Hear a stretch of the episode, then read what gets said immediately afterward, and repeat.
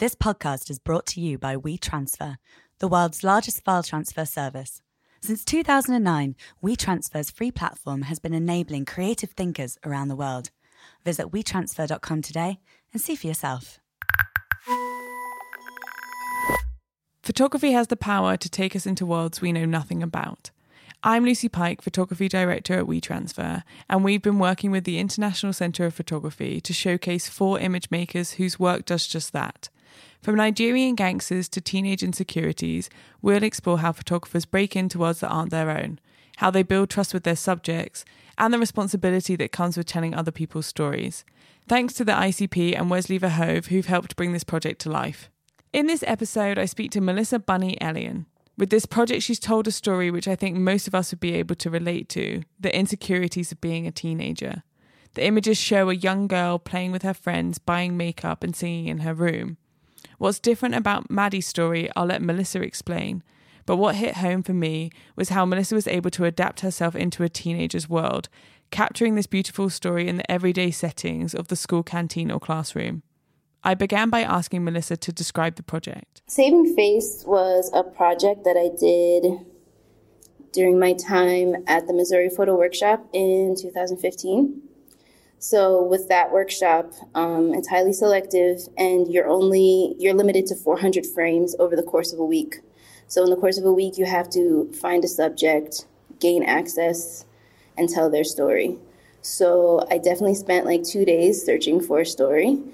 And by the end of the second day, I found Maddie's grandmother, who suggested I document Maddie, met her mom, and I kind of got a sense of what her life is like. And so, what was that like when you first met Maddie? How did you kind of approach that? Her grandmother kind of gave us the intro. And I just met her and her mom at the same time to kind of tell her like about the documentary process and what I would need um, answer any questions, and just generally introduce myself, make them comfortable with me. So I didn't bring a camera at that moment. And we're just like sitting outside on a park bench. I was getting a sense of, you know, issues she faces or what she was going to be doing throughout the week.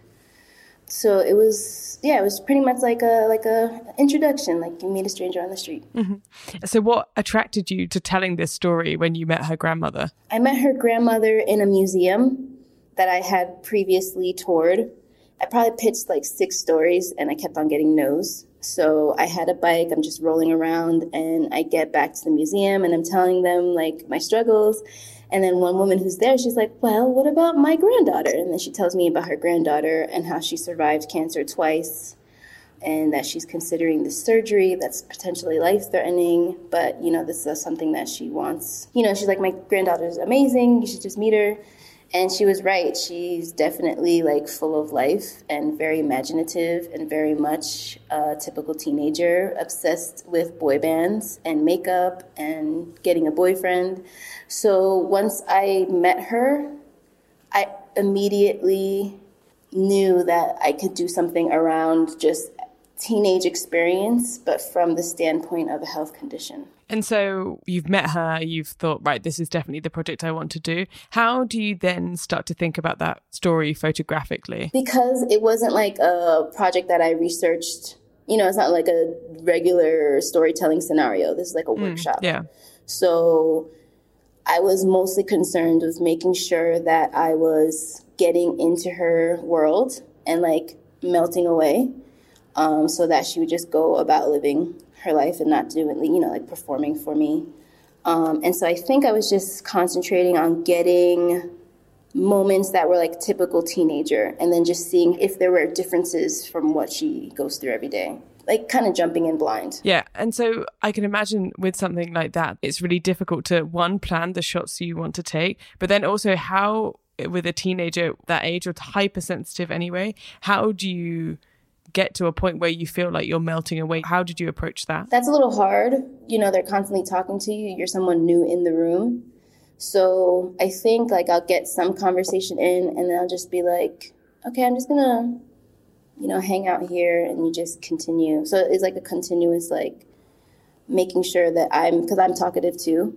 But then also it's half like reporting too, like you need to talk so that you can get more context and like what you're seeing at that moment. So it's like a balance of knowing when to ask the questions and knowing when to like shut up.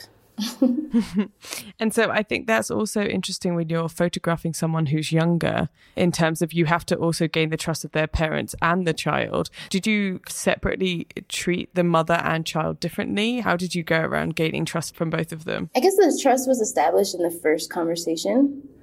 Um, I just make sure that they know who I am as a human being because that's the biggest portion. If they don't trust you as an individual, then you're not going to get them to be relaxed.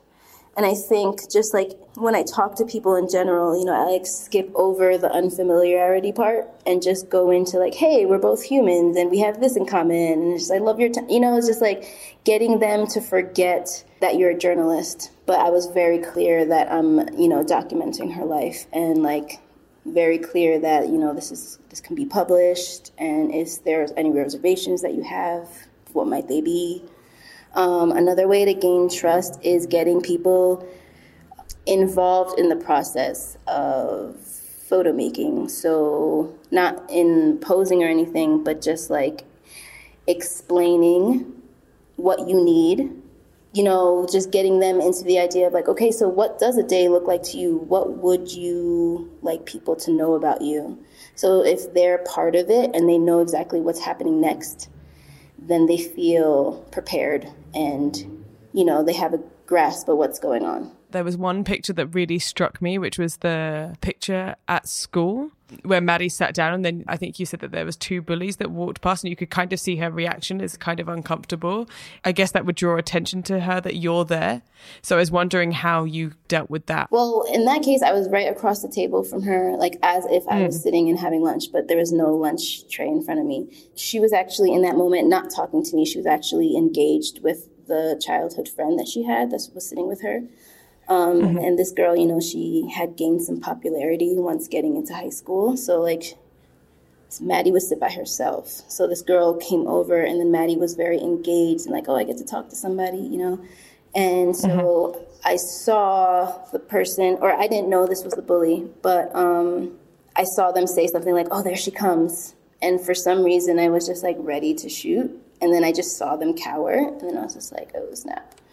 Um, so in that case, I was not I was forgotten because she mm-hmm. was being social with other people. And so then how did it feel for you to photograph something like this? From your other work I've seen, you haven't really done a project like this before. So how was it for you to photograph something like this of someone younger? It's always a enjoyable experience because I come from a standpoint of like just curiosity. Like I don't try and put any of my own ideas into a situation so I just come in empty and ready to be filled with someone else's experience. I try to be as empathetic as possible.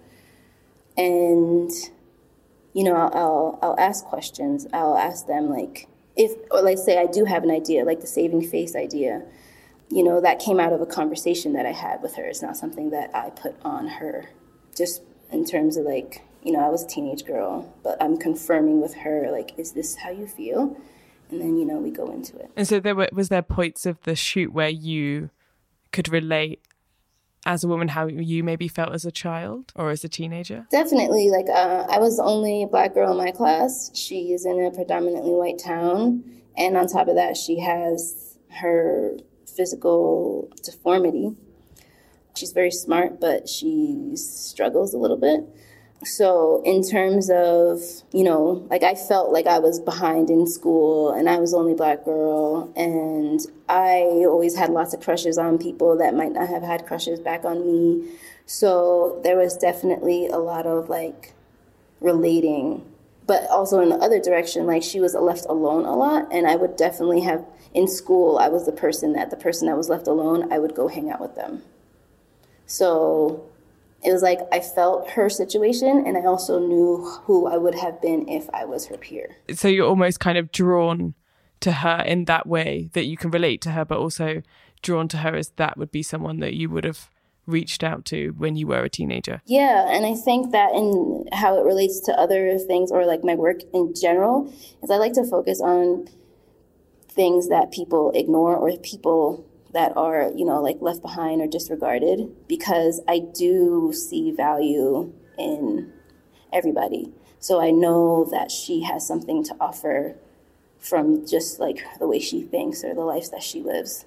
So I just kind of go in at it like she's someone who should be heard from. And I think that is like an extension of when I was younger and making sure that the person that was left out, at least I could hang out with them and then have them feel included. I was going to ask when you're photographing teenage girls, it's also a point where everyone is, of course, very sensitive. Did you find a responsibility um, around how that story was told, especially to her and her mum? How did you feel about that responsibility? I can tell when a photographer is staring and when they're seeing with understanding. So I was just making sure that I wasn't making her like a spectacle. I was just making sure that I was capturing her with sensitivity and dignity and just like, look, she's normal she just has this thing that she has to deal with. Like she's just like, it was very important for me to communicate that because what I see people how like how they treat her is that she's you know there's something wrong with her, and I don't think there's anything wrong with her. There's something different about her. The most sensitive part was like the bully because mm-hmm. they used to be friends, and this girl also has like a mental disability, so you know, there's other frames I have of that girl, like kind of like poking her finger in Maddie's face and stuff like that, and like bothering her during music class. But like, you know, the editors didn't pick that because you know you want to also because these are young kids, you don't want to like have them in perpetuity depicted as a bully. Mm. The moment that I'm capturing, it's like keeping in mind how these photographs are going to be seen. So, when you say the editors picked, was that what you were doing at the Missouri Photo Workshop? they edited the story down with you for you for me i think yeah because I was going to ask then how you kind of put it together, how you kind of selected that final edit. I found it really interesting the images that were shown because they were very much snapshots of different points in the week. Um, and so I was just kind of wondering how you edited that down. I love when other people edit my photos because they can bring something else out. I don't think I had any particular image that I was fighting for. They pretty much aligned with like what I thought was one of some of the best. Um, but I did like how they put it together and like how they chose the ending photo and kept in time. Like I gave them the idea of saving face based off of my first day with her. And on the first day, you know, she's having that milkshake, and I see the patch of light, like it's on her chest, and I know that the sun is setting, and I know that, you know, that light is gonna hit her face, and it did um, within a few minutes. And it's just like, somehow that like term, you know, that common phrase, saving face, you know, it was like two times a meaning in her case because she needs the facial reconstruction, but also how as teenagers we need to you know keep up appearances for our peers. And so i think like when i told them that was my angle they got really excited about that. And i think that they were able to extract moments when either you're seeing her face or she's hiding her face or she's putting the makeup on. I just thought that they just aligned with my theme and then just put it together really well in a way that wasn't like repetitive and like overdone, just focus on her face kind of thing. And so have you spoken to Maddie since? Like, what did her family and her think of the photos? They really liked them. I don't know if they saw what was online because the photo set that we show the community, like at the last day of the workshop, we like put like little four by six of, of the project, each project, and like the whole town can like walk in a line and like tour. So for that section, um, we didn't include like the bullying stuff. We just got like the daily life, and they like that. And I have been keeping in touch with them through Facebook. And Maddie actually got her surgery in November, I think. Um, I wish I could have gone and like updated the story, but I wasn't able to. So she's had her surgery. She's old, she was old enough. The thing was that she wasn't old enough yet, and like as she would continue to develop, like the bones would could shift, and that would have mm-hmm. been dangerous. So her surgery was was successful. When you've gained that trust with her and the family, and you're kind of following them around all week, did you find that sometimes you would ever want to say something in a situation or would you ever have to stand back and think right no i need to be here to take photographs rather than stand and say something You're talking about like me remaining neutral in all situations. yeah exactly Like, let's say if something bad happened, I probably would have told her mom. Or maybe I think I did tell her, like, oh, I saw her bully today. And then I think we had a conversation about it. And then I found out they used to be friends and like all that stuff. I think.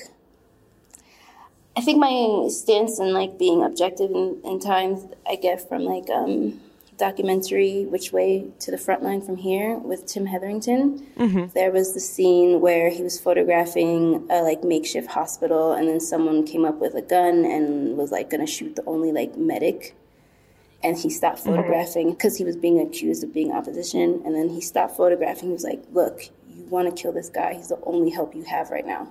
you know so he like put himself in there and i say mm. that to say i do remember having a conversation maddie like not liking her hair you know it's like a little it's like kinkier. She like she's mixed so it's like a little mm-hmm. kinkier. And her being like i have bad hair and i'm just like no you have great hair you know? So it's just like i don't i participate as a human. I don't try and change situations unless like something like dangerous or like her mom should know like something happened kind of thing. I don't think anything like that came up. Thanks to Melissa for taking the time to speak with us.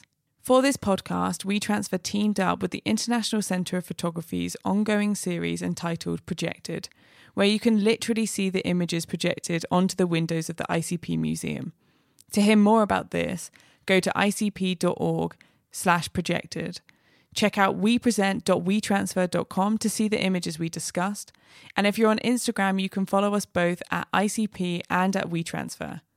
Thanks for listening.